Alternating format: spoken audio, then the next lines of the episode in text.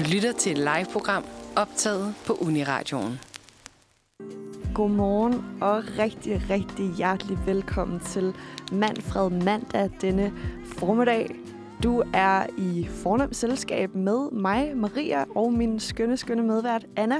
Godmorgen. Godmorgen, Anna. Vi er tilbage. Vi er fandme tilbage. Vi er Hvem skulle have troet, at vi nogensinde fik lov til at stå her igen? ingen i hele verden, tror jeg faktisk. Eller jeg havde i hvert fald følelsen af, at der kunne gå 10 år til, før Ja, ikke? at vi fik lov til at sætte vores ben her i studiet. Altså, min sidste sender, den var den, øh, den 7. december, hvor jeg, mens vi står i studiet og har sat en sang på, så læser øh, øh, min medvært dengang, Mie, hun læser lige op. Øh, der, der er noget med, at øh, de er ved at lukke ned igen. Øh, tror du, det kommer til at påvirke os? Og vi er sådan lidt, nej, jeg tror, det er måske bare lige hen over julen. Altså, tror du, det er så slemt? Bare klip til april måned, hvor man er sådan lidt... Altså, jeg vil sprøjte alt muligt ind i armene, bare Ja. for at kunne få lov til at sige, at jeg er vaccineret og komme ud igen. Ja, Altså, præcis. Jeg var virkelig også sådan en, nå okay, de lukker ned. Ja, okay, så det er juleaften den 25. Nytårsaften 2. januar, der er vi tilbage. 100 procent.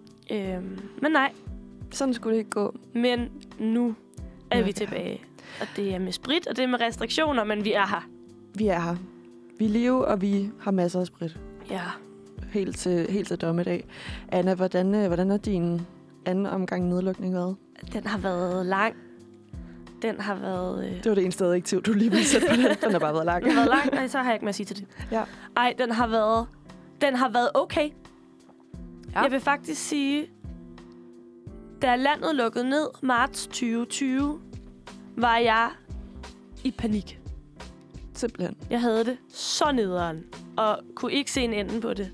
Og på en eller anden måde, så er øh, den her runde faktisk helt okay. Jeg har, og det er jo det der med, man har jo gået i skole alligevel, Ja. og har jo stadig altså, haft et liv. Mit, det eneste er jo bare, at jeg ikke har forladt min lejlighed i fire måneder. Og det øh, har været nederen. Men det er på en eller anden måde også kommet lidt Stockholm-syndrom over det. Så man er også blevet Nu- lidt glad for det. Og så nu, nu kan jeg godt sådan, hvis jeg skal til et eller andet stort, så kan jeg være sådan, åh, men, Ja. Skal man ej, men jeg har jo også min sofa. Eller sådan, det er som om, jeg er også blevet lidt for hjemmevand, faktisk. Ja, man- får lidt den der, øh, jeg skulle ud og spise her forleden, og, øh, og det var noget, jeg havde glædet mig til i lang tid med nogle gode veninder, og, øh, og det var også et, et lækkert sted, vi skulle ud og spise og sådan noget. Og vi måtte have sådan, altså sådan lidt krisekommunikation med hinanden, hvor vi var sådan, hvad skal vi have på af tøj? Ja. Altså, hvad, hvad, hvad har man på, når man skal ud og spise? Øhm, hvor- hvordan bliver vejret? Hvordan føles 15 grader egentlig på sådan et par bare ben, ikke? Og sådan noget. Det, det var helt sådan Bambi på glat is, og skulle til at være jeg står, så står jeg her i mit, øh, mit gode tøj, nyvasket hår, coronapas. Mm. Hvad med resten? Altså, Hvad nu? hvor- hvordan, ved jeg, hvordan man spiser med kniv og gaffel Ja, efterhånden? Altså, hvordan ved jeg, hvad en forret er? jeg? Ja. Ej, det, øh, jeg, synes, det, jeg synes, det har været lidt op ad bakke. Jeg synes, Ja. det har... Øh, nemlig det her med, at øh, ikke sådan rigtig kunne forlade sin lejlighed. Jo, kunne komme ud og gå en tur, og jeg skal love dig for, jeg har gået ture. Og de hænger mig langt ud af halsen efterhånden. Jeg er efterhånden klar til, at, øh, at vi bare kan komme ud på den der måde, hvor man kan skrive til sine venner klokken 8, og så mødes man klokken halv ni, ja. Ja. i stedet for, at det lige pludselig skal være sådan, Nå, men jeg tænker på, Anna, her den 10. Mm. kunne vi så finde på noget, og sådan noget, ikke? At det bare er sådan, vi ses om en halv time. Kom lækker, altså. Ja, præcis. Og man Åh, er ja. tilbage i den der... Det, hvor det sociale bliver en selvfølge på en eller anden måde. Jeg kan også mærke det der med, når jeg skal til at hænge ud med mine venner nu, så er det også meget... Altså, jeg er meget hurtig til at sige, når man kommer herhjem og spiser noget mad. Ja. Fordi man glemmer, at der faktisk er sindssygt mange muligheder for alle mulige ting, man kan lave nu. Jamen, det er... Kommer vi nogensinde tilbage i den der præ corona-stemning, hvor man bare var sådan lidt, ej, undskyld, men er det din brikjuice, der står her? Jeg tager lige en tår Ja, ja, ja, og ikke engang spørge, bare gør det. Eller sådan, ja. Hvor nu så skal man virkelig til at veje sådan, oh, men okay, vil du smage min øl? Okay.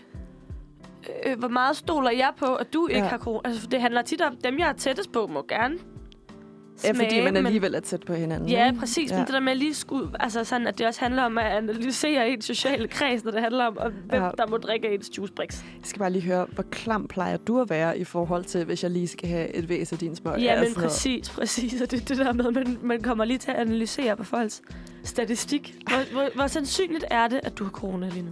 Og du er mega, mega Baseret på din, på din hår. Og har du vasket hænder i dag? Eller sådan. Ja.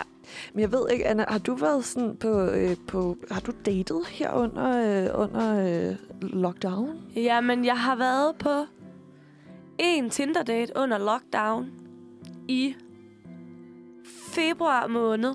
Okay. Der har været tre dage med ham og sol. Jeg tænker, det bliver genialt. Det var til en god tur. Den klassiske. Mm. Det, der kunne man jo ikke meget andet. For jeg synes alligevel, for folk hjem første date, lidt for intimt. Og, øh, og det er og også lidt, også ikke forsvarligt. Sådan jeg helt. skulle til at sige, især med corona, når man Jamen, i forvejen præcis. har det med, med ens egne venner, hvor man er sådan lidt, åh, jeg ved ikke lige, om du skal herhjem. Ej, for du var jo også hjemme hos Sine her i torsdags. Ja, og jeg præcis. ved ikke, hvem der kommer hjem hos Sine. Nej, det er nemlig det. Man lyder jo lidt som sådan en, en skrab mor, der siger, ej, Ja. jeg ved altså ikke, hvor de... øh, Jeg skal ikke have hjem til mig, for du hænger hos alle mulige Ja, skøre børn, der jeg har alt muligt skørt hår. Ja, men, øhm, ja, men så det blev altså gåturen, og efter tre dage sol endte det altså med at være en dag med hammersnestorm. Så vi kæmper os tre timer igennem sneen.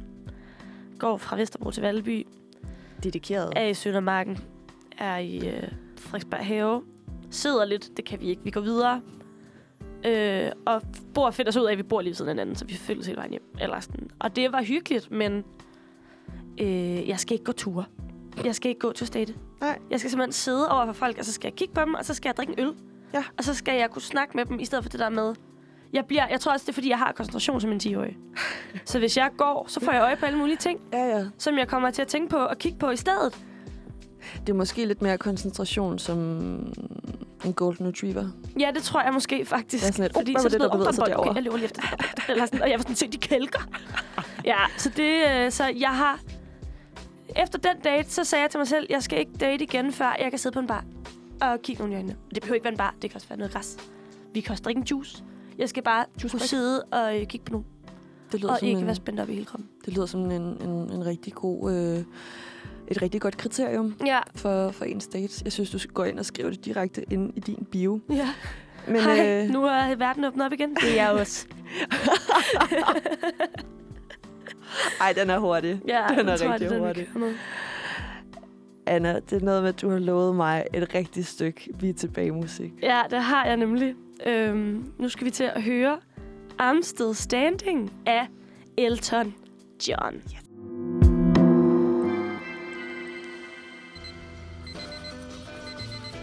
Du lytter til Manfred på Uniradioen.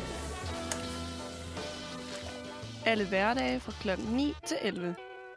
Den sprødeste start på dagen. Ja, det her, det var altså Elton John, der sang de vise ord Amsted Standing. Fordi, Maria, vi er tilbage her i studiet.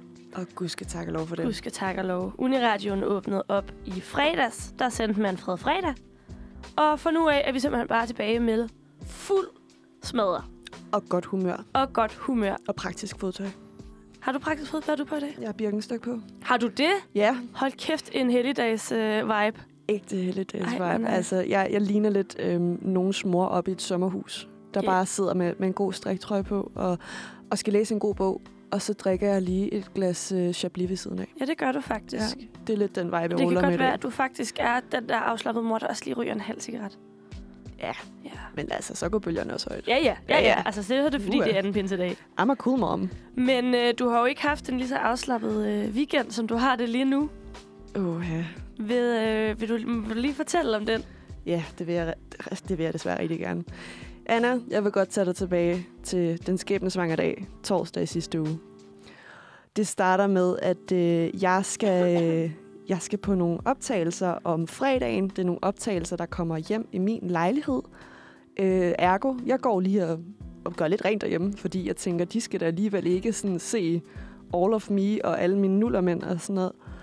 Og mens jeg går her og gør rent, så ringer en af mine, mine venner til mig og siger, hej Maria, jeg ringer med lidt øh, dårlige nyheder. Jeg er testet positiv for corona. Nej. Og vi var ude at spise i søndags. Og vi er jo selvfølgelig blevet coronatestet i søndags. Mm. Men det er med de der kviktest. Øhm, og der er lidt større usikkerhed på dem. Og det kan også være, at han har fået det på et andet tidspunkt. Og jada, jada. Men i hvert fald, summa summarum, jeg skal ud og testes. Ja. Og jeg når bare at panikke og tænke sådan, åh, isolation, og det kan jeg ikke, og jeg har ikke tid til at skulle gå i isolation og sådan noget. Skynder mig lige at ringe til min øh, veninde, der er poder vaccine stikker. Hun læser medicin. Hun har styr på det der ja. med, hvornår skal man gå i isolation og sådan noget. Jeg forklarer hende min situation. Jeg går også lige ind og googler. Hun siger, Maria, du er anden kontakt. Du skal ud og have en kviktest. Og når den er negativ, så as you were, så skal du bare øh, leve dit liv, som du har gjort indtil videre. Og jeg tænker, fedt.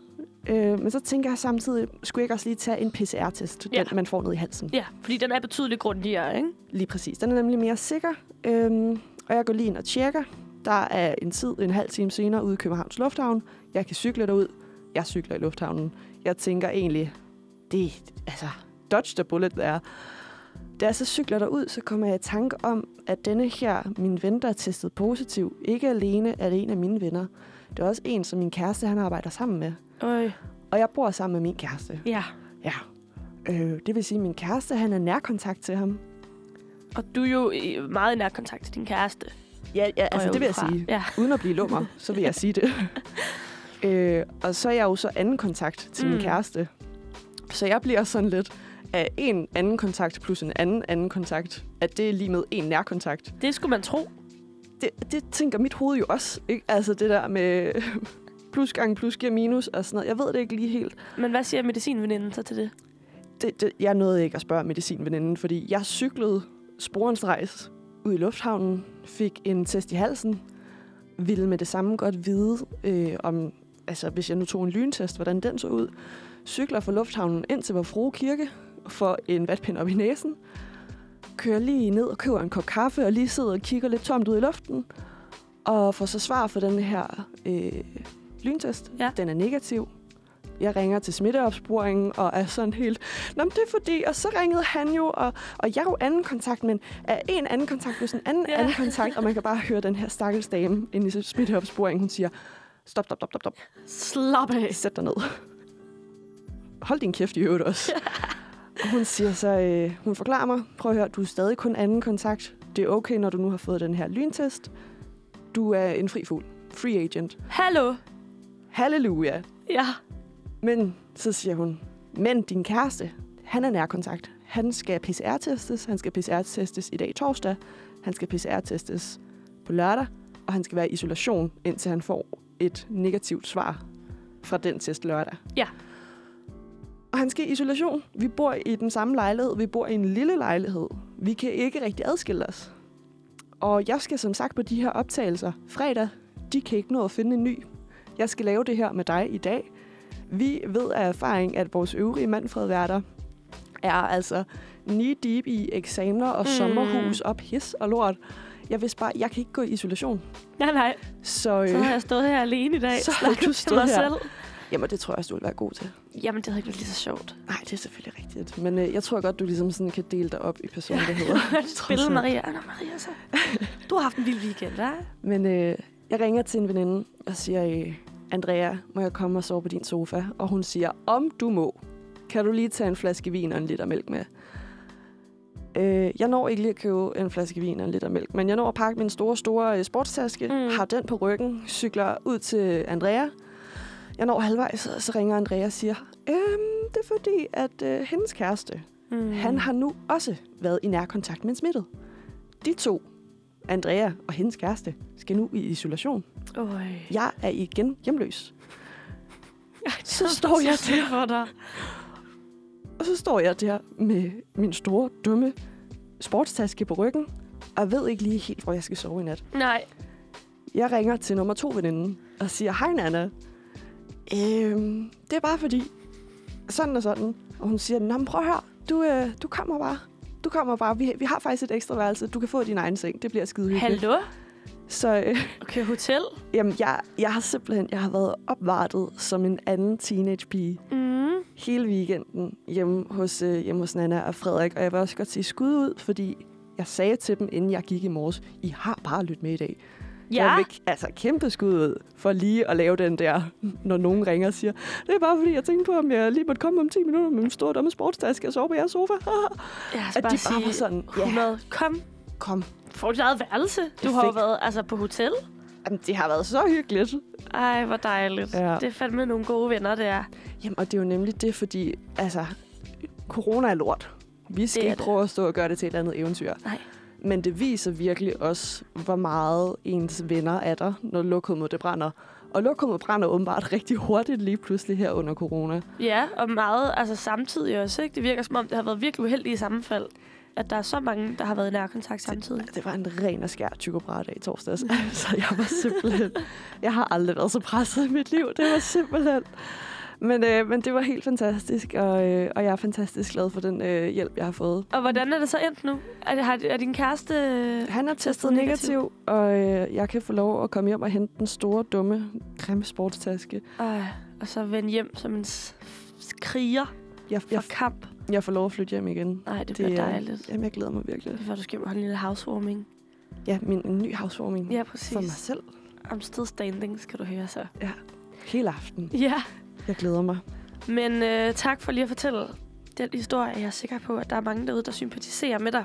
Og græder for dig lige nu. Mig, de gør. Altså, hu, en omgang. Puh, Jeg tænker, om vi ikke lige skal sunde os med et Jo. lille stykke musik også. Øh, det er et lille stykke med Greta. Vi skal nemlig høre hendes nye sang, Vibrant.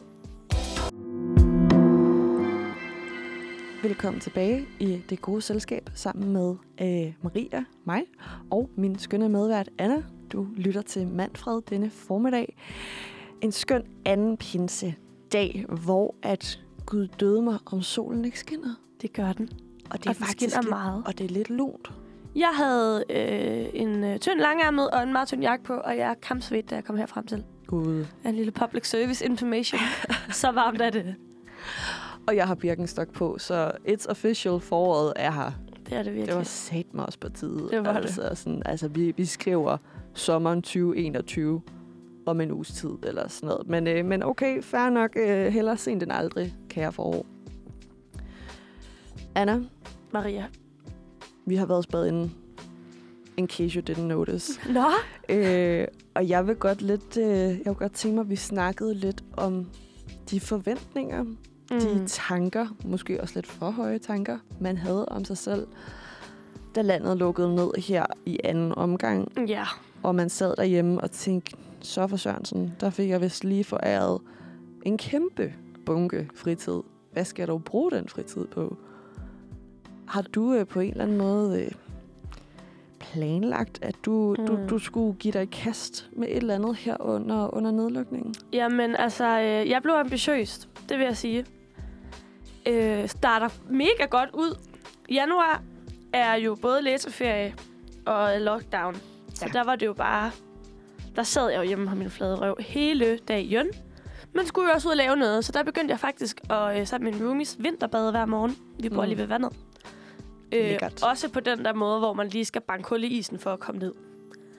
Øh, og øh, nogle gange lige en træningstur inden, og så ned og bade. Og det gjorde jeg tre uger, og jeg tænkte, it's not a hobby, it's a lifestyle. Åh oh, ja. Nu er den her. Det her, det er New Year, New Me. Og den sidder på ryggraden, og øh, om 40 år gør jeg præcis det samme. ja.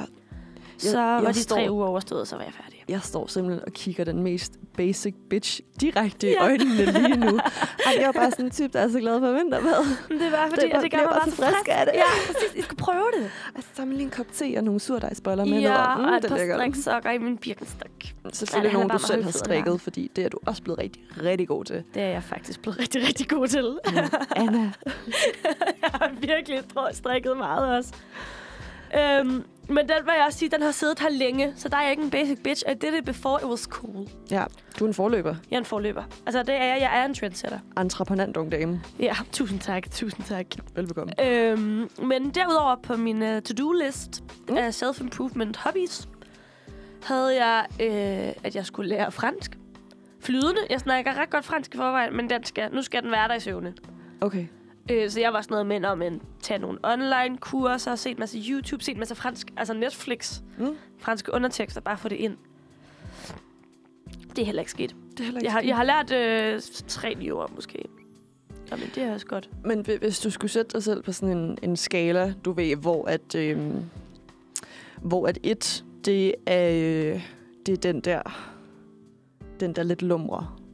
Øh, voulez-vous coucher avec moi ce soir? Lige præcis. Ja, Hvad, hvad det, det betyder? Skal vi i seng sammen? Eller sådan ja noget? vil, du, vil du hygge dig med mig i aften? vil du hygge dig med mig i aften, som altså alle, med streg under, alle gymnasiedrenge, der lige præcis har haft 5 minutters fransk undervisning, de bare er sådan helt, om skal du lige høre, hvor sostifikeret jeg er? og man er sådan, Fabian, sæt dig ned. Ja, sæt dig ned og tag tur af din hvide vin, det er. Men, men hvis det er, er niveau 1, mm. og så har du, at øh, du potentielt kunne komme i, øh, i audiens med Emmanuel Macron, som er en tiger. Okay. Hvor ligger du på den skala? Mm. Hvor ligger jeg på den skala? Jeg kunne komme i audiens i en fransk børnehaveklasse, og de ville måske tænke, hold da op en kant et par uger eller to, jeg ikke forstår. Okay. Men øh, første klasse, der vil jeg være sat af. Okay. Der vil jeg ikke kunne mere. Men det, det synes jeg også er en god start. Jamen, det synes jeg nemlig også. Det er Men altså, hvis der kommer en til lockdown, så går der tre uger, og så er jeg klar til audiens hos Macron. Sådan er det simpelthen bare. Bonsoir, Ja, Emmanuel. Enchanté. ja, så... Øh, men... Øh, ja, nej, så den er jeg ikke faktisk heller ikke kommet videre med. Den er du heller ikke kommet Så skulle jeg skrive en børnebog, det har jeg heller ikke gjort. Nå. Det var også noget, jeg gerne ville. Jeg ville også gerne begynde at fiske, det har jeg heller ikke gjort. Okay. Jeg vil også gerne spise sundt, det har jeg gjort sådan en dag eller to. Jeg synes, jeg du, jeg synes du, du spænder bredt, Anna. Jamen har jeg ikke været altså, vidt fagnende? Jo, det synes jeg godt nok. Og det var jo sådan noget, hvor at så ville jeg så træde ud efter fire måneders lockdown, og folk ville være sådan, hold da op, du er bare blevet et meget bedre menneske. Ja. Det er jeg ikke. Jeg tror, jeg er blevet et værre menneske, Hvem, faktisk. hvem er Jeg den her? altså Hvem er den skønne unge dame, der står foran mig? Who's that girl? Ja, It's Anna. det er Ja. sjovt, den står jeg. men, øh, men nej, så jeg er faktisk... Intentionen var god. Jeg øh, har håndteret det utroligt dårligt. Ja. Hvad med dig? Har du øh, lagt planer for, øh, for dit nye liv? Jeg havde en eller anden idé om, at... Øhm, og det, det er lidt banalt, det her, ikke? Men det er, at jeg, jeg skulle blive bedre til at lave mad. Og ikke til, altså som i, fordi jeg synes faktisk selv, jeg er rimelig god og har det for ret pålidelige kilder, hvis jeg selv skal sige det, at jeg er en, øh, en, øh, en habil, omgåelig opvasker, tror jeg, jeg kan gøre mig til i et, kok, i et, øh, i et køkken. Ej, jeg, jeg, Du jeg, er sy- opvaskeren. ej, jeg synes faktisk, jeg er rimelig god til at lave mad. Problemet er, at det ikke altid, jeg har lyst til at lave mad. Og lige der, hvor jeg bor, jeg ligger i sådan en lille, et lille epicenter i orkanens øje af takeaway steder. Nej. Der ligger en jagger, der laver altså grotesk gode burger og shakes. Ja. Der ligger en... Øh, nu står jeg bare og, øh, og, og, name-dropper og giver reklame. Kæmpe sorry. Det må, Øh. må vi det? Det er jo, jo, jo, jo. Ja, så, så håber jeg. Lad så biber vi det Hvis bare. I lytter med, så kan jeg rigtig godt lide jeres pomfritter, Jagger. Ja. Nej. Vi vil Øhm, gerne sponsorere. Der ligger et sted, der sælger virkelig, virkelig godt. Sådan nogle lækre, gode smørbrød.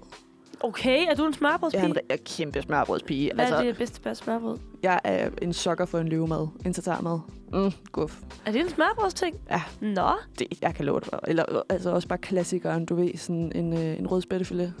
Eller æg og rej. Ej, ej, jeg Ej, elsker okay. smørbrød, Anna. og der ligger, der ligger en, en rigtig skøn øh, indisk takeaway, der også har en, en butter chicken to die for Ej. og sådan noget. Der er, alt, der er alt for meget takeaway til, at jeg, jeg kan håndtere det, Anna. Og, og jeg, jeg har simpelthen jeg har, har for mange af de der øh, papirsposer stående. Åh, det handler om at afskaffe den dagen efter. Ja, lige præcis. Især hvis kvitteringen med prisen stadig lige er klipset fast på posen. Jeg, jeg tager mig selv i at gøre det efter mørkets frembrud. Jeg lige går ned og sorterer. Sniger derned. ja. det, er, det har simpelthen været for dårligt. Men så fik vi jo også at vide, husk nu at støtte lokalt. Ja, ja. Ja, men du gør det Og pisse det har jeg gjort. det har du gjort. Jeg ved ikke, hvad I andre I har rent og lavet, men jeg har saftsus mig været op på barrikaderne og har været ude og lægge mine penge, hvor der er brug for dem. Det er fandme vigtigt, der. Selv tak. Altså, men øhm, ideen om, jeg havde sådan en idé om, at jeg også skulle være typen, du ved, når der var, når der var tilbud på en god Lykkes Mose kylling, sådan en, altså en hel kylling, at jeg også lige gik ned og købte den, og så lige så en YouTube-video med, hvordan man lige parterer sådan en satan. Ja. Og så lige tager den op i nogle overlov og nogle underlov, Jeg tror faktisk, den er Hedder god det nok. Det underlov? tror jeg faktisk, den hedder. Og brysterne, og, og, sådan, og så gemmer jeg selvfølgelig skroget til at koge en god fong på og sådan noget. Ej, er du Så- seriøs? Jamen, det havde jeg da en idé om, jeg skulle. Nå, okay, så det, det er ikke noget, du altså, sådan, faktisk har gjort? Nej, det er Nej, det. okay. Hvorfor skal du stå og træde i Nej, det, men Anna? Det er jo undskyld, jeg skulle bare lige høre dig sige det. Har, du har ikke gjort det? Nej, Nej. men jeg havde da intention om at gøre det. Jeg havde alle mulige gode Så har du næsten intentioner. også gjort det. Og det eneste, jeg, der lykkedes for mig, det er at komme på fornavn med samtlige af Nej. mine takeaway-gutter. De kigger sådan lidt på mig. Hej. Hej. Maria, er det så vanligt, eller hvad? Ja. Ja. Men det er jo altså sådan... Du ved, det er lidt ligesom med Sames Bar. Goes where everybody knows your name, ikke? Ja. Så, men det, det har været rigtig skønt. Det, det skal du ikke kæmpe af. Nej, men det lyder fantastisk. Altså, man kan sige, det er også en af dem, hvor at jeg tænker, den kommer. Ja. Man har ikke travlt. Nej. Lige nu er du i takeaway stadig i dit liv. Det er også fordi, du er en travl businesswoman. Ja. Og lockdown har jo kun gjort det travlere. Ja. Og altså, Faktisk. hvordan skal man have tid til at lave mad, når man er spadet ind i sin lejlighed? Siger jeg bare. Jeg vil sige, jeg, jeg er rigtig glad for, at vi kan tale hinanden op, Anna. Ja, men det, Det- kan vi virkelig godt. Jeg synes, du gør det fantastisk. Ja, jeg, nej, jeg synes, du gør det Nej, men fantastisk. du er mest fantastisk. Har du et stykke musik til mig, Anna? Jeg har et stykke musik til dig. Her kommer Persona non grata af How to Lose Face. Åh, Uh. Velkommen, følger disciple menigheden. Velkommen til, øh, til Manfred Mandag. Vi ved godt, det lyder lidt anderledes. Men det er fordi, vi skal til at have gang i noget spændende, Anna. Jeg glæder mig utrolig meget. Hvad er det, der skal ske nu? Vi skal have gang i en lille ting. For øh, jeg ved ikke, om du er klar over det, men i dag er det anden pinsedag. Og jeg må personligt indrømme, på trods af at være både døbt og konfirmeret, så er jeg ikke helt klar over, hvorfor det er, vi fejrer pinsen. Nej. Ved du det? Øh, nej, det ved jeg faktisk ikke. Jeg føler, at øh, pinsen er en øh, budgetversion på påske. Ja. Ligesom Det er måske meget velformuleret. påskelinjen er flot, pinselinjen lidt en underdog. Er der en pinselilje? Det er der nemlig, det er Det den godeste. lyse, lysegule påskelilje. Det er en pinselilje. Så for Sørensen. Nå, men vi kender alle sammen påsken. Vi kender Kristi Himmelfart. Vi kender julen. Og vi kender især også, hvorfor det er, vi ligesom fejrer dem. Men hvorfor er det egentlig, vi fejrer pinse? Jeg vil sige, jeg havde det sådan lidt i folkeskolen, du ved, når man tog hjem der fredag, og man lige fik at vide, I skal lige huske, at øh, på mandag, der, der har I jo fri. Der var man sådan lidt, ja ja, men der har vi da. Det var ikke noget med sådan at begynde at stille spørgsmål, for man kunne være bange for, at ens dansk lærer sagde, Nå, så kommer du bare alligevel. Mm. Altså, vi ses på mandag, Maria. Så man var bare sådan, ej, Okay. ej, fedt, hvis du siger, at vi har fri, så har vi fri. øhm, og det, det var ligesom noget med sådan, don't ask, don't tell-agtigt, ikke? Jo. Men Anna, Ja. nu, nu lå jeg lige over for dig før og sagde, at jeg ikke lige kendte noget til pinsen, ikke? For øh, jeg har siddet her hen over weekenden, og har siddet og slipt og slæbt mig igennem evangelier, for at kunne bringe, bringe dig noget, som jeg har valgt at kalde pinsen for kættere. Er jeg kætteren, så? Du er kætteren i det her. Og det her, det er for, at du kan blive lige så oplyst og lært, som jeg er i pinsen. Ej, det glæder jeg mig oprigtigt faktisk virkelig meget til. Og det er selvfølgelig derfor, vi også har det her lidt øh, divine underlæg Ja. på lige nu. I, i, altså i tilfælde af, at der er nogen, der var i tvivl. Det er der selvfølgelig ikke. Det er ikke den klassiske underlæg til mand fra mandag, det her. Vi har godt nok fået nyt underlæg, men så nyt underlæg har vi heller ikke fået. Nej. Nå, Anna, Ja. er du Take klar? it away. Pinsen er efter jul og påske den kristne kirkes tredje store højtid. Nå. Ved juletid, der fejrer vi Jesu fødsel, og ja. ved påske markerer vi hans død og hans øh, genopstandelse. Men hvad er det egentlig, vi fejrer i pinsen? Jeg, jeg giver lige tre øh, Ej, valgmuligheder. fedt. Jeg er sød ved dig. Ja, tak. Vi fejrer, at Jesus får til himmels. Første mulighed. To. Vi fejrer, at hans disciple tilgav Judas.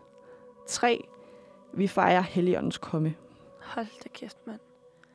Altså, jeg tror aldrig, de der disciple, de tilgav Judas. Så nu bruger jeg lige udelukkelsesmetoden. Han blev aldrig tilgivet. Mm. tror jeg. Det er i hvert fald... Det synes jeg, man havde... Altså, der havde man lært om det i forbindelse med tilgivelse. Du kunne tilgive Judas, kunne også tilgive mig. Det ville være en talemåde, hvis Judas var blevet tilgivet. Sådan Øh. klassisk hjemme i kollektivet lige at sige. Ja, nu siger jeg bare, Judas, han blev tilgivet. Han havde gjort noget, der var langt værre, end at glemme tømmeopperen. øhm, jeg tror, det er Helligåndens komme. Stærkt gået. Anna. Fedest. I pinsen fejrer vi nemlig Helligåndens komme. Vi fejrer, at Helligånden, som bekendt, as we all know, er en del øh, af den hellige treenighed i form af Guds ånd, og som kom til jorden og spredte tro, håb og fællesskab hos os mennesker. Faktisk så kaldes pinsen også for den kristne kirkes fødselsdag, fordi at det Ej. var her, at Jesu disciple blev sendt ud i verden for at sprede den kristne tro som den første menighed. Og Helligåndens komme markerede på samme måde, at Gud er der var på jorden, efter hans søn Jesus øh, var død, begravet og siden opstanden. Kæmpe congrats med den fødselsdag. Så Ja. det var i går, de havde fødselsdag? Det var i går, og så har de så her anden pinsedag til lige at tage nogle tømmermænd eller sådan noget. Ja. Ja. Godt. Men Anna, Ja. startskuddet, oprindelsen til pinsen, er det, man kalder... Pa- Man kan løbe. Jamen, det er, faktisk, det, det er faktisk rimelig godt, at jeg lige kløjs lidt i mig selv her, fordi det har noget med det at gøre. Okay. Startskuddet til pinsen er det, man kalder pinseunderet, som ifølge Apostlernes Gerning, en bog, som alle burde have stående hjemme i deres bogreol, har jeg. øh, skete en dag, hvor apostlerne var samlet for at fejre en anden helligdag, nemlig den jødiske Shav- Shavuot, siger jeg og kigger på dig og håber, at du vil rette mig. Jeg aner det ikke. Øh, da der pludselig kom en høj lyd, og tunger af ild viste sig på de disciple. De blev fyldt af helligånden og begyndte, begyndte at tale på andre tungemål. Og mit spørgsmål lyder så, hvad tror du, at de, øh, de øvrige gutter, de andre end apostlerne, der var med til denne her helligdag, hvad tror du, at der var sket med apostlerne, siden de begyndte at tale de her andre tungemål? Er det et, de troede, at de var fulde? Åh, er det er det meget to, plausibelt. Men alle tror, de kan snakke et andet sprog, når de er fulde. Er det to, øh, at øh, deres savn til Jesus var blevet for stort til at bære? Eller er det tre, at de Altså, var så var de blevet skøre, eller hvad? ja, Okay, blevet, blevet skør af savn? okay. Eller er det tre, de er blevet besat af dæmoner? Øj! Alle tre kunne jo være meget gode. Øhm, altså, det var bare lige nogle gutter, der sad og kiggede på og tænkte, hvad fanden er der sket med dem? Ja. Jeg tror, at de tog dæmonvejen. Det synes jeg er en klassiker. Dæmonvejen. Ej! Hvad var det Du, så? du skulle have gået med dit basic instinct. Var det fuldskab? Man troede simpelthen, at apostlerne de havde drukket sig super duper stive i vin. Okay. Øh, ja, man troede altså, at den her hellige ånd i citationstøjen, som de var blevet fyldt med, Ja, ja. det var en lidt mere øh, flydende karakter. Brudt. Det var måske noget, der, der smagte rigtig godt med lidt citron og et lille drøs salt til. Ej, du, du, du, du, du, Ja. du, du. Ja, ja. Jamen, eller det her, du ved, med, med vand til vin, at de var blevet lidt for skrabbe til det. Ja, ja. Og sådan ja, noget, de så der. sig. Tænk, hvis pinsen simpelthen bare opstod, fordi en, en flok har drukket sig så stive, at de troede, de kunne snakke et fremmedsprog. Jamen, altså, at, um, kunne det ikke være smukt at Jo, tænke på? det ville det faktisk. Hvis al religion bare opstod lidt ved sådan en... Hov, ej, for satan, jeg var godt nok fuld i Ja, fredags. ja. Du sagde alt muligt vanvittigt. Jo, jo, men det var jo helligånden. Og så folk sådan, ej, skal vi ikke gøre det til en religion? Godt, Jeg køber nogle bibler i det. morgen. Ja, ja, det var Helion, der dansede på bordet på Ja. Sam's Bar i fredags. Sorry. det var Helion, der gerne ville synge Last Friday Night. Det kunne være, at det var sådan en ny go-to-ting. Du ved, når sådan LA bare de ringer og siger, øh, ja, Anna, det var noget med, at du gav shots til hele baren ja. i fredags. Ej, det var ikke så meget mig, som det var helligånden. Så hvis Ej. I bare sender den faktura hans vej, det var bare være super duper. Men Maria, jeg tænker på, om vi faktisk ikke lige skal tage et lille nummer.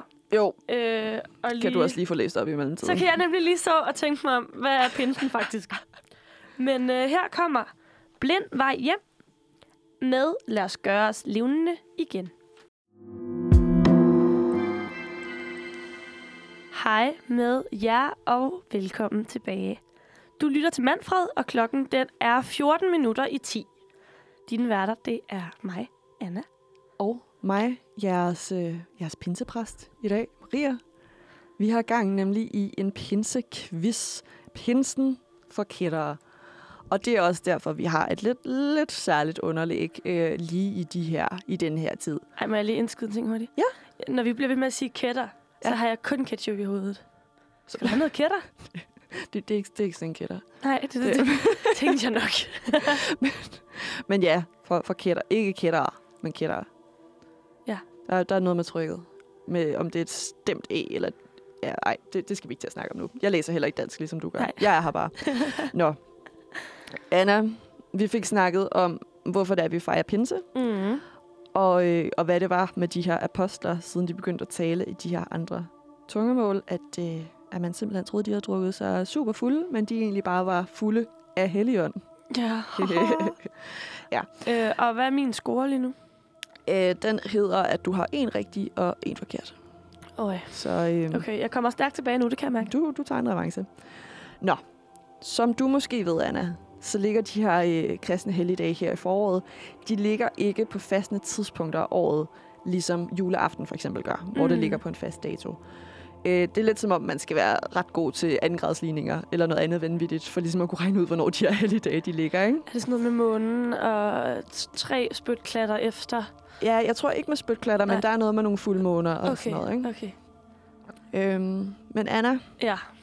hvor mange dage efter påsken ligger pinsen? Og igen får du lige tre svarmuligheder. Er det 50 dage? Er det 37 dage? Eller er det 29 dage? Jeg ved det godt. Kom med det. Nu får du den her. Det er 50 dage. Ja. Bonus fact. Kristi Himmelfart ligger 10 dage før pinsen, altså 40 dage efter påsken. Altså, et, et, et, et, ja, Du, du får i hvert fald noget rigtigt. jeg ved ikke, hvad det var for en vej, du var på nedad der, men, øh, det, men i hvert fald. Øh, du har nemlig ret. Pinsen falder 50 dage efter påsken, og hvis man nu er lidt skarp til græsk, så vil man også vide, øh, og lidt have fanget den her, at ordet pinse nemlig refererede til det græske ord pentakoste, som betyder 50. 20.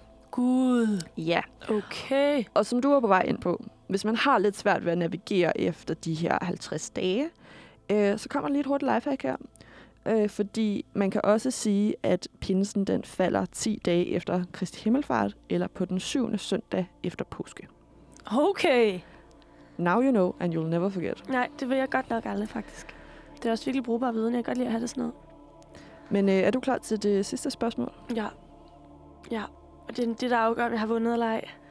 Ja, eller om, om du, du øh, bryder lige. Men altså, Mm. det er jo, Men det er jo jeg- lidt jeg- det samme som at være typen, der siger, at for mig handler det ikke om at vinde, for mig handler det om at være med. For mig Altså handler det 100% om at vinde. Altså, jeg men, ja, præcis. Ja. Måske sidder man derude lige nu og tror, at pinsen den kun består af de her gamle, støde traditioner fra dengang Ruder Konge han var knægt. Men der findes faktisk en ret ny tradition, som man har taget sig til sig i pinsen. Det er et godt gammeldags eksempel på kristen markedsføring. ja. Øh, hvor at man til jul spiser man and, til påske spiser vi lam. Men hvad er traditionelt set pinsens spise? Er det et fisk? Er det to grød traditionelt lavet med bygkerner? Åh, oh, kedeligt. Eller er det et trækspørgsmål? Man Ja. faster i pinsen. Ej!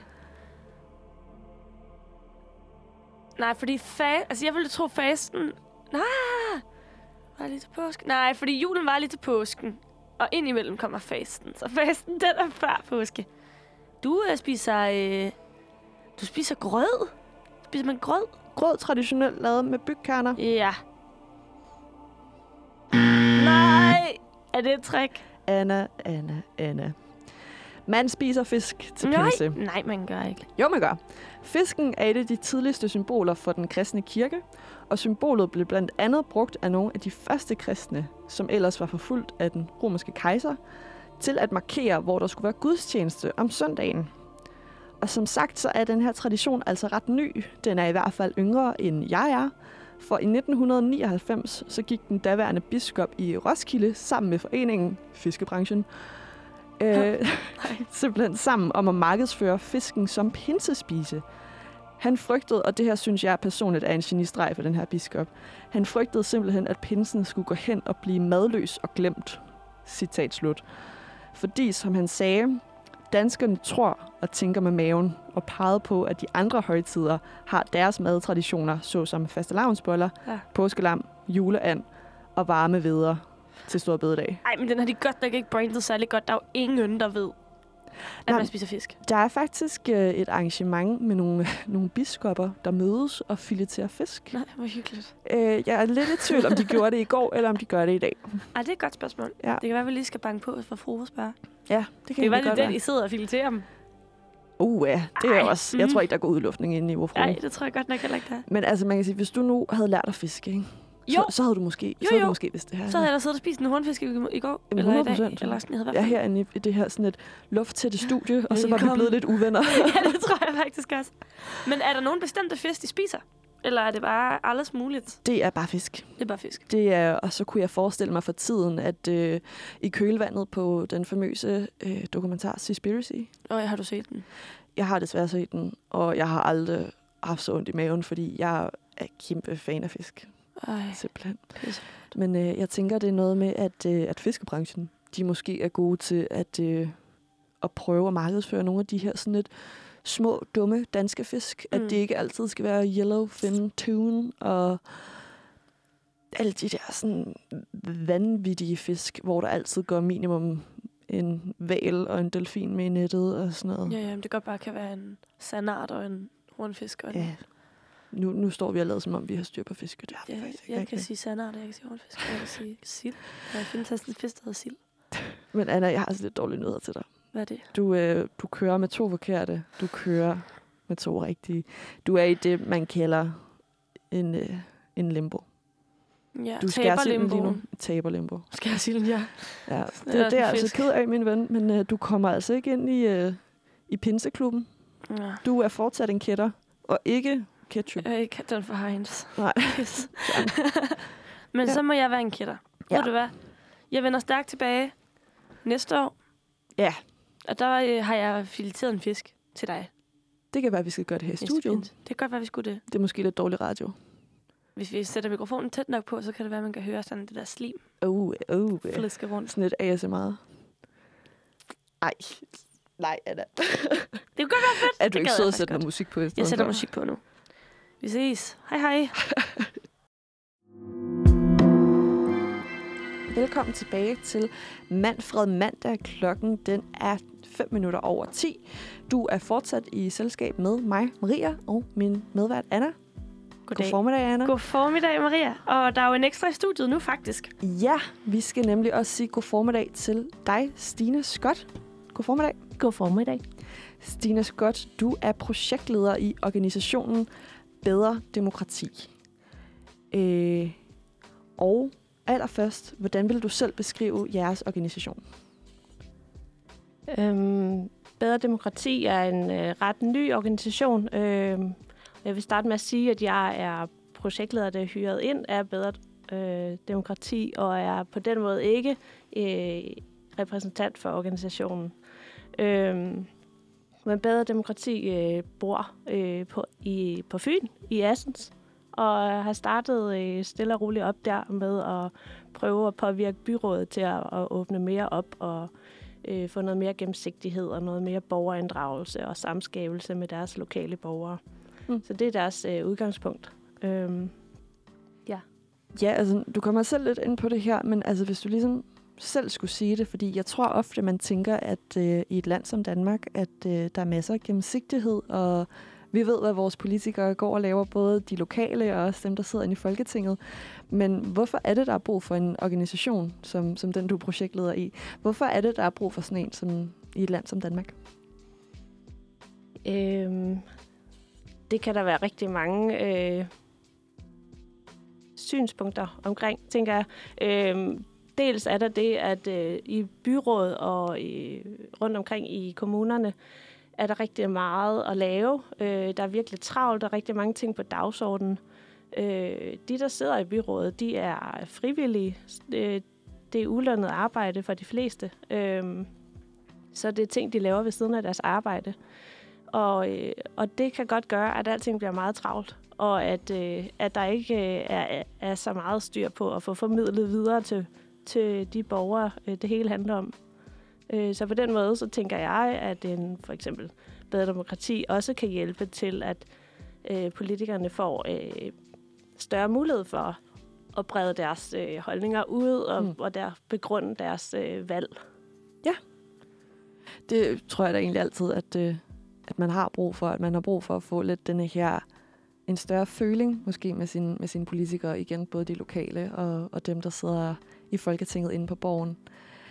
Øh, Ja, jeg tænker også, det går begge veje. Altså både øh, vi har måske som borgere øh, behov for at vide lidt mere om, eller nogle af os kan have lyst til at vide lidt mere om, hvad, hvad, hvorfor vælger de at gøre, som de gør. Øh, men jeg tror også, der er rigtig mange politikere, der gerne vil have mere føling med dem, som det hele handler om. Altså, øh, og som de tager en masse beslutninger på vegne af. Men de øh, mangler midler og værktøjer og øh, hjælp, tror jeg, helt grundlæggende til at komme ud. Okay. Så det, det er lige så meget en, øh, en tosporet vej, hvor det er, det er ikke kun øh, det her med nogle unge, der kommer ind til nogle politikere. Det er lige så meget nogle politikere, der får nogle, nogle, nogle unge ind med nogle unge synspunkter. Øh, og får lov til at kigge nogle, nogle borgere over skulderen og, og høre, hvad, hvad de har på tapetet. Spændende. I har som sagt gang i det her projekt, der hedder Demokratisk Mesterlærer. Øh, og det går i bund og grund ud på, at I i december 2020 sendte 19 unge i såkaldt mesterlærer hos en 19 folketingspolitikere. Hvordan kommer sådan en aftale i hus?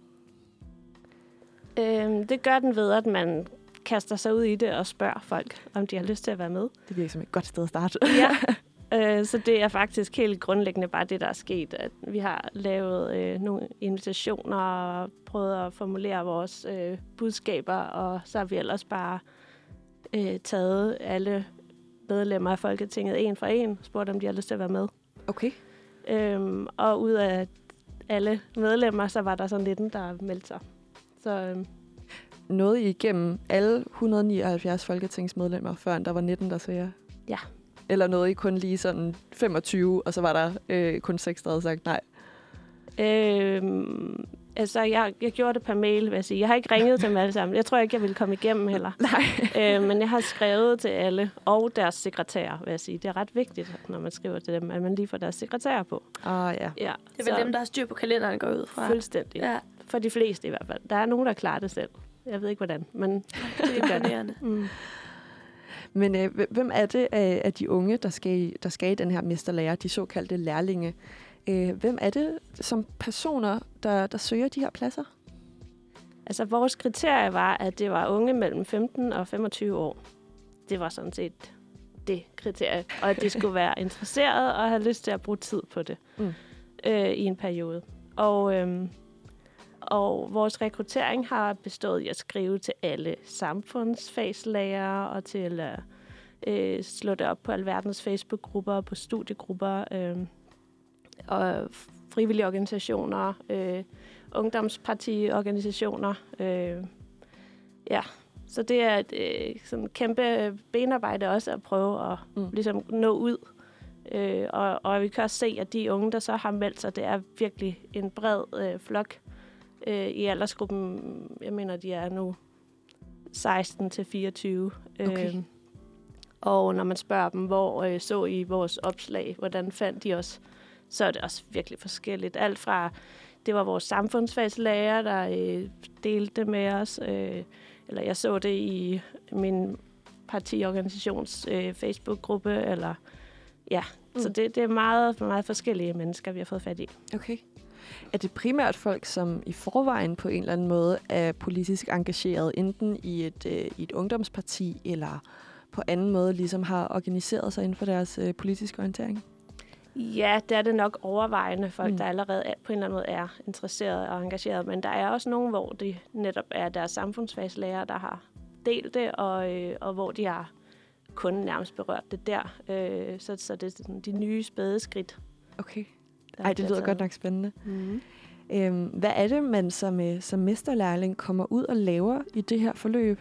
Jeg tror, mange har hørt øh, skrækhistorier om, øh, om praktikanter, der har fået at vide, men så kan du lige komme ind her og få en fod indenfor, og så ender man med at lave kaffe og hente frokost ude i byen, og blive rigtig god til at tage noget papirstop ud i printeren. Mm. Hvad, hvad laver man som mesterlærling?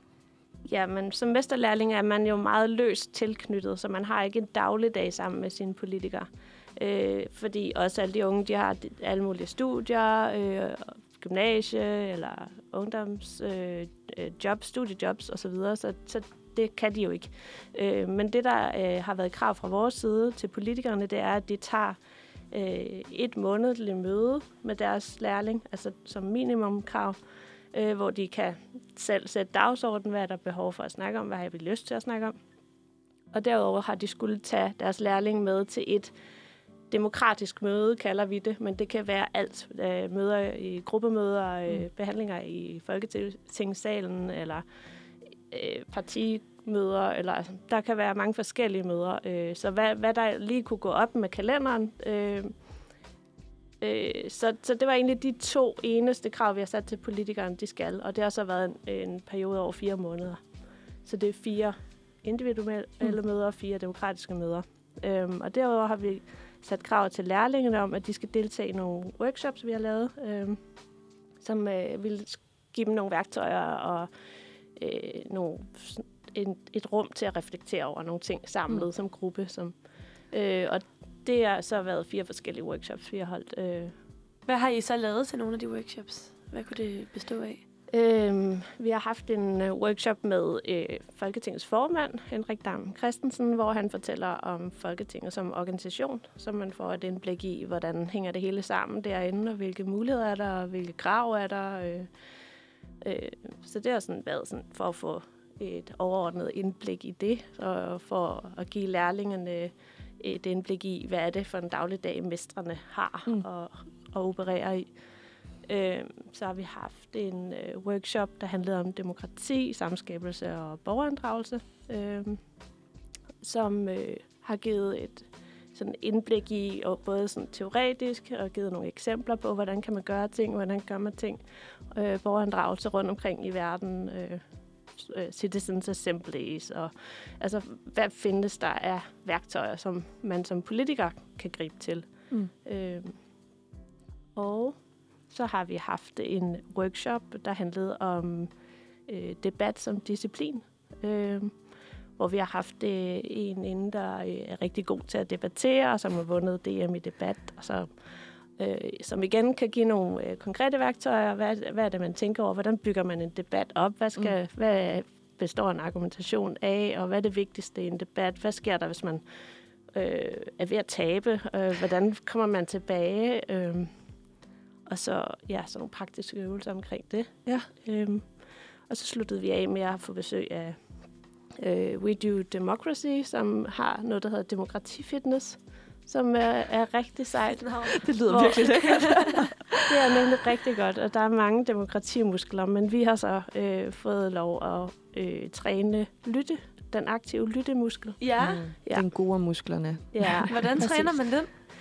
Og det, det er noget med både at fysisk gøre sine ører klar, og så ligesom øh, give, noget, give rum, give noget refleksion, give, give tid til, at øh, ikke at hele tiden skulle snakke, for Nej. eksempel. Nej, hvor er det er spændende. Sådan, ja, der, Lære at vippe med ørerne måske sådan lige. Du, du, du, du. Ja, stille dem ind i en rigtig frekvens.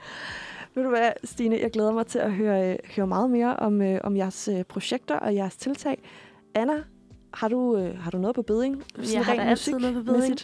Nu skal vi høre øh, Neptuns nye nummer. Det hedder Forbløffet. God formiddag og velkommen tilbage i studiet med mig, jeres Manfreds vært, Maria og Anna. Hej hej! God formiddag. Vi har fået fornemt besøg her i studiet af projektleder fra organisationen Bedre Demokrati, Stine Scott. Godmorgen. Godmorgen. Eller, god formiddag. Ja. Undskyld mig, klokken den er over 10. Stine, vi har stået og talt lidt om det her øh, projekt, det her forløb, som organisationen Bedre Demokrati har sat i søen, hvor at man inviterer, eller hvor man sender, direkte sender 19 unge i såkaldt mesterlærer hos 19 folketingspolitikere. Og det gjorde I her i december 2020, hvor de blev sendt i, øh, i fire måneder øh, og ligesom skulle være en form for følgeordning hos, øh, hos forskellige folketingspolitikere. Øh, og det har vi snakket lidt om, øh, før at vi skulle høre et stykke, stykke med Neptun. Vi har talt lidt om jeres øh, organisation, øhm, og nu kunne jeg egentlig godt lidt tænke mig at høre mere om det her forløb, der har været her fra december til april. Kan det passe? Ja, egentlig var det til marts, men vi Til kunne ikke helt marts. slippe det, så vi, vi skulle lige lave nogle ting færdige. Ja, men det er også vigtigt lige at, sådan, at få, få lavet en ordentlig sløjfe på det. Men, øh, men jeg kunne godt tænke mig at høre fra dig som, øh, som projektleder for det. Hvordan gik det her forløb egentlig med de, de 19 mesterlærlinge? Øhm, jeg synes, at øh, helt personligt synes jeg, at det er gået rigtig godt. Altså, og øh, vi har fået rigtig gode tilbagemeldinger øh, fra både lærlinge og øh, politikere. Og øh, det, der er gået godt, er, øh, at det er sjældent, man får sådan et indblik, altså som lærling, øh, som ungt menneske, at man får et indblik, og man får en kontakt direkte ind i Folketinget, øh, så man kan stille alle sine spørgsmål og øh, mærke en stemning og mærke de rigtige mennesker også, øh, og høre deres overvejelser og øh, også få et indblik i deres øh, travle hverdag. De har også alle sammen, tror jeg, lært en sekretær at kende, øh, som de har skulle kommunikere med for at, at lave nogle aftaler øh, i kalenderen. Og altså, så jeg tror på godt og ondt har de fået et indblik i, hvad, hvad er det for en hverdag, som, som man som medlem af Folketinget øh, opererer i dagligt. Ja. Og øh, organisationen Bedre Demokrati, øh, I skriver nemlig selv, at øh, når I sætter de her par sammen, bedste Paradise-stil, øh, når I skal sammensætte dem, så ønsker I gerne at gøre det på tværs af politiske overbevisninger. Øh, nemlig for, at det ikke skal være, at man kommer i lære som politiker, men man kommer i lære som, øh, som demokrat. Skaber det nogensinde nogle, øh, nogle, nogle gnidninger, nogle, nogle gnister, mester og lærlinge imellem? Så nu øh, vil jeg rigtig gerne have været flue på væggen til, de her møder, og det har jeg ikke været. Øh, det har været deres møder. Mm. Øh, men de tilbagemeldinger, jeg har fået, øh, der øh, har de kun meldt tilbage, at det har været øh, rigtig positivt, og de har følt sig rigtig godt behandlet og taget imod. Øh, og det, det er sådan størstedelen. Mm. Så er der nogen, der er lidt kede af, at der ikke har været mere tid. Øh, og, og vil sige, corona igen igen har mm. ligesom også øh, sat en kæmpe begrænsning for, hvad der kunne lade sig gøre. Øh, så, men, øh, men overvejende så er der altså virkelig god stemning, og folk føler sig godt behandlet. Mm. Oplever du lidt, at, øh, at lærlingerne kommer tilbage og måske ikke decideret har, har rykket parti, men, men måske har, har rykket sig lidt på nogle, på nogle holdninger, på nogle meninger, hvor man måske sådan søger lidt mere en, en konsensus. Øh, måske ikke decideret med, med sin mester, men bare sådan generelt lidt har fået, fået øjnene op for nogle andre meninger, end dem, man selv lige har i, inden for sin egen næsetip og i sin egen navle? Øhm, vi har ikke diskuteret politik, faktisk. Altså meget lidt. Øh, så jeg har ikke egentlig en konkret viden om, øh, mm. hvad lærlingenes holdning var før, og hvad de så er nu øh, til forskellige sager.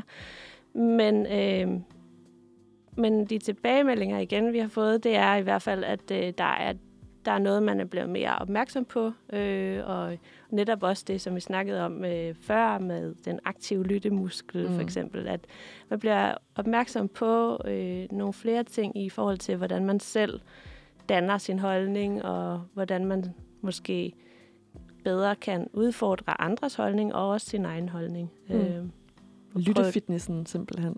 Ja. Øhm, nu lavede I også det her, det her projekt. I lavede det i Assens Byråd tilbage i foråret 2020.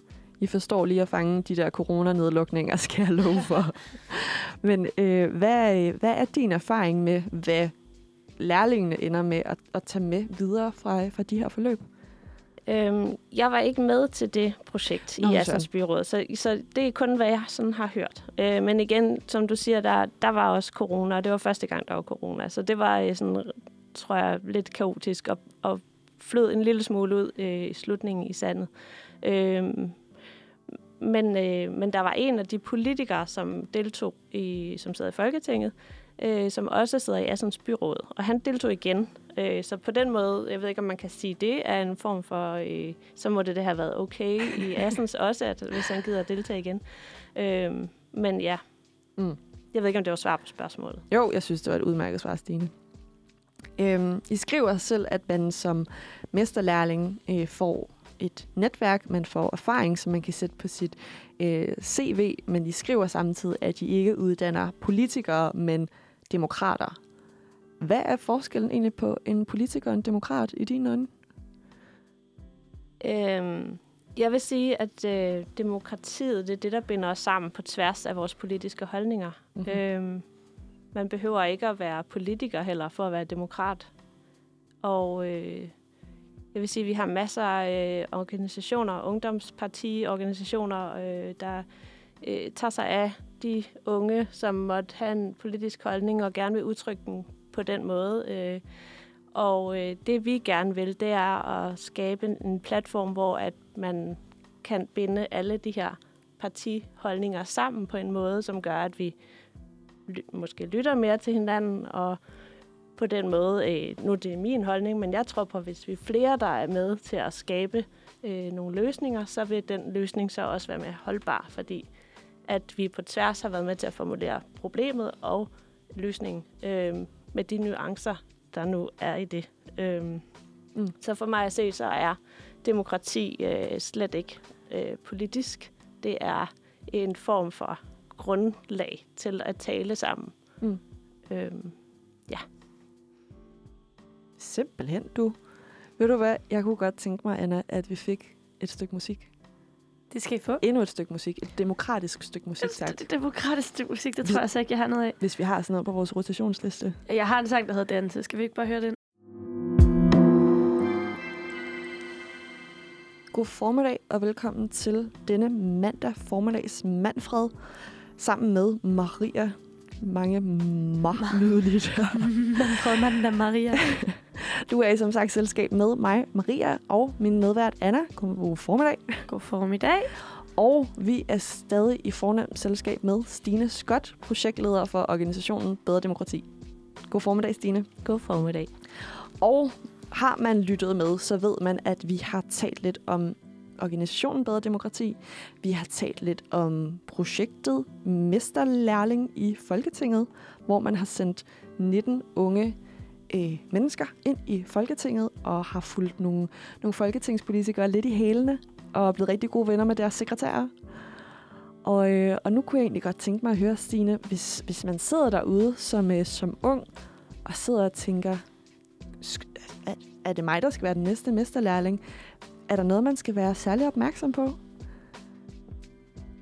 Øhm, altså i forhold til øh, sådan helt generelt, så, så sker der rigtig meget. Så jeg tænker, at man skal følge med i forskellige forer øh, under demokrati øh, og, øh, og se, hvilke tilbud der er. Øh, for det popper op hister her, øh, og heldigvis mere og mere, er min fornemmelse i hvert fald. Øh, i forhold til bedre demokrati og, og kommende projekter, så er der ikke nu og her en startdato på et nyt øh, demokratisk mesterlærerprojekt. Øh, det er bestemt øh, en intention at, at lave det. Mm. Der er også opbakning fra de politikere, der har været med. Så på den måde, så, øh, så vil næste omgang måske kunne bygge noget mere oven på det, vi har gjort nu. Øh, og øh, hvis man vil fange det, så kan man følge Bedre Demokrati på Facebook, eller kigge ind på hjemmesiden, som øh, der der er en ny or- organisation, så er den stadigvæk ved at bly- bygget op. Men jeg synes, man skal kigge derind øh, en gang imellem. Mm. Og, øh, og så vil vi jo selvfølgelig poste der, når der kommer noget nyt. Lignende, ja. Ja. Øh, men ellers så, altså, der sker jo rigtig mange ting. Der er lige blevet åbnet ude i, i Nordvest. Øh, Demokratigaragen, for eksempel, har lige haft åbning. Øh, og, og der kommer også til at foregå en masse ting derude. Okay. Så øh, følg med der, vil jeg sige. Ikke, at jeg har ikke nogen øh, øh, anke i det. Jeg har ikke, øh, kan heller ikke tage æren for noget som helst, men, øh, men der sker mange fede ting. okay. Hvad er Demokratigaragen? Øhm, det er øh, folk, der be- beskæftiger sig med at lave borgerinddragelse og, og åbne demokratiet op på en måde. Okay. Øh, og jeg vil tro, der kommer til at foregå mange forskellige workshops og oplæg og ja, projekter. Ja. Mm. Så jeg, jeg vil, det er helt nyt, så jeg tænker, at man skal følge med og se, hvad, hvad sker der. Helt sikkert. Og hvordan kan jeg være med? Ja. Ja, især nu stod vi lige her øh, under, øh, under sidste stykke musik og, og talte lidt om, at øh, det er til efteråret, vi skal en tur i stemmeboksene igen til et kommunalvalg. Og nemlig det her med, som, som du så meget fint fik sagt, Stine, at demokrati er jo faktisk ikke politik.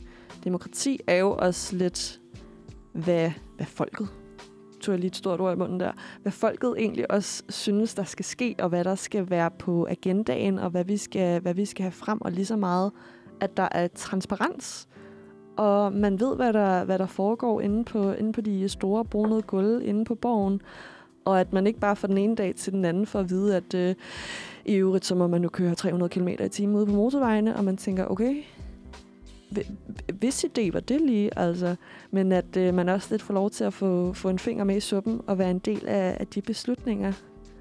Så er, er det egentlig ikke bare det, vi husker at sige til folk derude? Husk at, husk at stemme. Ja. Husk at være lidt opmærksom på, hvad, hvad der er, der foregår i ens... Om det er byrådet i Assens, det mås- altså hvis man ikke bor i Assens, så er det måske ikke så meget særligt byråd i Assens, man skal være interesseret i. Men øh, hold øje med dine lokalpolitikere, hold øje med folketingspolitikerne, og, og mærk lige, hvad, hvad der sker derinde. Ja, og se, at der er projekter, der skyder op nu, som er med til at gøre politik meget mere transparent, end det Ja. har været før i tiden. Tag ud i demokratigaragen ude Ja. nordvest. Udnyt mulighederne. Gør det. Fedt. Har du et sidste godt råd til øh, folk, der gerne vil involveres mere i demokratiet og i politik her på falderæbet? Jeg vil sige, at det vigtigste er bare at kaste jer ud i det. Altså, der er ikke nogen, der ikke er velkommen. Demokrati og politik er ikke, øh, er ikke hemmeligt, og du, skal, du har ligesom ret til at være med som alle mulige andre. Mm. Også selvom du ikke har prøvet det før. Og der er rigtig mange, der siger, at jeg ved jo ikke noget om det. Det er lige meget. Ikke? Fordi øh, hvis du deltager, så lærer du noget om det og andre lærer noget af dig og din hverdag, fordi vi er alle sammen hverdagsdemokrater. Der sker hele tiden ting i ens hverdag, som man kan påvirke, hvis man engagerer sig i det. Hverdagsdemokrater. Det lyder rigtig godt. Ved du hvad, Stine? Jeg vil sige tusind, tusind tak, fordi du gad at komme ind til os denne anden pinsedag herinde på Manfred. Øh, og så tror jeg egentlig bare, vi vil sige, øh, vi vil sige tak til dig. Tak, fordi du gad være her. Tak fordi jeg måtte komme. Selv tusind tak. Anna, Ja, har du mere til mig? jeg har mere. Det kommer her. Velkommen tilbage. Du lytter til Manfred. Klokken den er nu 16 minutter i 11. Der er altså 16 minutter tilbage af vores sender i dag, Maria. Ja. Det er faktisk egentlig også din sender. I hvert fald her om mandagen. Du rykker uh. over på torsdagen. Det er faktisk sidste gang, I Det er hører min stemme På en mandag. morgen. Det har vi slet ikke markeret på nogen måde. Nej, overhovedet ikke. Åh, Anna for Jeg pokker. håber, jeg har... Jeg skulle have taget en kage med eller sådan noget. Ja, det synes jeg faktisk godt, det du, har jeg kan, ikke gjort. du kan nå at købe en endnu. Det kan jeg faktisk godt. Det kunne godt være, at vi skulle gøre det. Så kan du efterklippe, og så kan jeg købe kage. Uh, Dang, dang. ja. Fed fordeling. Nå, men vi har altså lige haft Stine Scott. herinde i studiet, og hun er projektleder for Bedre Demokrati, som er en organisation, der øh, altså hjælper unge ind i øh, demokratiets verden, har jeg lyst til at sige. Ja, altså fremmer det bedre demokrati, og dermed har de jo sådan en dejlig beskrivende navn på deres organisation, og det elsker jeg, når organisationer har. Ja. Hvor man sådan, altså, tiøren falder fra starten. Du ved, hvad der sker. Demokratiet bliver bedre. Det er skønt. Øhm, og hvordan, øh, altså, har, hvad tænker du om det? Har, du, har det sat nye tanker i gang hos dig? Jamen, jeg synes helt klart noget af det vigtigste, Stine lige fik øh, plantet i min krøllede hjerne. Det er det her med, du behøver ikke at være meldt ind i øh, Venstres Ungdom fra siden du var 13 år gammel, og du behøver ikke have læst statskundskab og øh, have skrevet et speciale i det der moderne demokratis udfordringer og Ja, udenrigspolitik og Fire debatindlæg i politikken og Ja, ja, ja. information. at være en, en livlig debattør og sådan noget. Det behøver du altså ikke. Man kan sige, som, igen, som Stine sagde, du ved i forvejen allerede alt, hvad du skal vide fra dig og din hverdag. Og det er altså også et vigtigt input at komme med i politik. Politik er ikke kun statskundskab og, øh, og debatindlæg. Det er så meget mere end det. Det er også dine og mine meninger og holdninger og synsninger og følelser er det jo også. Nogle gange må man også bare godt sige, det føler jeg ikke lige for det der. Men man må måske godt bakke det lidt mere op. Men ja. alligevel er det også en god en. Skal vi gøre det her? Nej, hvorfor ikke? Det føler jeg ikke lige for. Ja. Det er sådan demokratiet hjemme hos mig i hvert fald arbejder. altså, det er meget på en. Nej, Nej, nej, ikke i dag. nej. Ikke i dag. Så jeg synes virkelig, at øhm, det, det synes jeg, der er noget, man helt klart skal tage med videre fra, fra vores besøg med Stine. Ja, jeg tror, jeg kan også mærke det der med, jeg tror, jeg har altid øhm, sådan følt, at sådan, når men nu er løbet kørt for mig, eller sådan, så bliver jeg måske aldrig sindssygt involveret i politik. Mm. Fordi at det, gjorde jeg ikke som ung. Der tror jeg, jeg følte det. Jeg, jeg tror, jeg har altid følt, at for at blive involveret i det, skal du allerede have en vis baggrundsviden. Øh, og det har jeg ikke, og den er svær for mig selv at fremskaffe. Eller sådan, jeg har tit tænkt, når man nu sætter mig fast ned og læser alles dagsordner, og begynder at læse Øh, ja, politikken og Berlingerne og weekendavisen hver dag, og ser debatten og sådan noget. Og det er jeg bare ikke kommet i gang med. Det synes jeg er utroligt svært at tage på egen kappe og gøre det. Men så snakkede jeg lige med Stine Scott om det der spillede, og hun var ved at gå. Og hun sagde sådan, men, men så kommer du ud og ved, hvordan det er i det virkelige liv. Jeg sagde, Stine Skjold, jeg ved intet. Stine Skjold sagde, Anna, du ved jo faktisk alt. Du ved alt om, hvordan det er i det virkelige liv, og det er det, du skal tage med dig ind Mm i demokratiet og politikkens verden. Ja. Og det synes jeg bare var meget smukke ord, som Ja. jeg gerne lige vil gengive her. Og så pillede jeg dig lige lidt ned og sagde, nej Anna, du ved ikke, hvordan man fisker. Ja, og så måtte jeg også sige... Så må jeg jo faktisk komme igen og sige, øh, jeg ved faktisk godt, hvad man fisker, Maria. Nå, okay. Det ved jeg faktisk Du har godt. bare ikke praktiseret det så meget. Jeg har bare ikke praktiseret det, siden jeg var 6 år. Men Nå. det sidder på ryggraden, føler jeg. Altså, jeg føler, for det øjeblik, jeg så stiller mig ud på Nordhavn og kaster den line på Ja. den fiskestang, jeg lige har købt på den blå avis. Sammen med alle de der 25-årige gutter, Ja. øh, der også selv har gang i noget mikrobryggeri Ja, derhjemme. præcis. Og, og jeg har deres lige fået, jeg har mine nye vaders på. Og måske står jeg faktisk på mit stand-up paddleboard og fisker, lige efter jeg har dyrket yoga på det. At, at der er ikke noget med noget balance der, hvis det er en ordentlig klippert, man får på krogen. Nå, men ikke hvis du er rigtig god til at stå på sup. Okay, okay, okay. Nej, men øh, altså, jeg tror... I og med, at jeg ved, hvordan man fisker, og jeg ved, hvordan man står på paddleboard, så ved jeg faktisk alt. Ja. Så jeg er klar til at træde ind på Christiansborg og sige, hej, jeg er ung, jeg ved alt. Sæt kryds ved Anna ved næste kommunalvalg. Hun ved alt. Bedre demokrati. Ja, medvind på Nej. cykelstien, og så ved jeg øvrigt alt. Ja, Stem på mig. Stem på mig, kom nu. Jeg gerne være borgmester. Er det det? Hvad sker der egentlig til kommunalvalget? Jamen, se, det er her, jeg er. Hvem, hvad, hvad, hvad skal jeg foregå der til kommunalvalg? Altså, hvad, hvad vi skal til kommunalvalget? Ja, altså, er det, der er det kommunalpolitikerne og Ja. borgmester og sådan noget, der bliver der er valgt, det ikke? borgmester og, øh, og byråd. Og byråd, Og byråd. simpelthen. Hå- håber jeg virkelig. Altså, det er min helt klare overbevisning, at det er det, vi stemmer om. Jeg synes, det lyder meget plausibelt. Ja, ikke? fald. Det håber jeg saftsus med, det gør. Det synes jeg faktisk. Øhm, jeg tænker på, altså, jeg synes, vi er blevet altså klogere i dag på så mange felter. Om vi er. Jeg har lært øh, en masse om pinse. Du har lært mig en masse om pinse. Tak for det. Velbekomme. Du er altså min øh, Johannes Døberen, der har døbt mig Mm. i dag. Jeg er den navn. mest belæste i hele verden. Ja, det tror jeg faktisk. Jeg tror, du, jeg skal gå og banke på vor frue kirke og være sådan lidt... Venner, jeg er her. Det er mig, jeg har manglet. I'm here. Ja, hvad, hvad skal lige... På søndag skal jeg bare lige rulle ind og lige lave en, en prædiken. Ja, det synes jeg faktisk godt, du kunne. Er det ikke det, jeg gør? Og så kan du have din quiz med og køre de der ding-dong-lyde. det er jo faktisk været sjovt at quiz en øh, biskop i pinsen. Ej, jeg havde sådan nogle virkelig, virkelig fede præster, der, dengang jeg gik til konfirmationsforberedelse. De var nemlig typerne, der godt kunne have lavet en quiz. Og du ved, sådan, øh, Ja. ja. da vi så sidder der alle sammen, drengene sidder i deres øh, stive, stive jakkesæt, og pigerne sidder i deres øh, øh, konfirmationskjoler for Lily. Ja, Øhm. øj, ja. Der er min også far, tror jeg.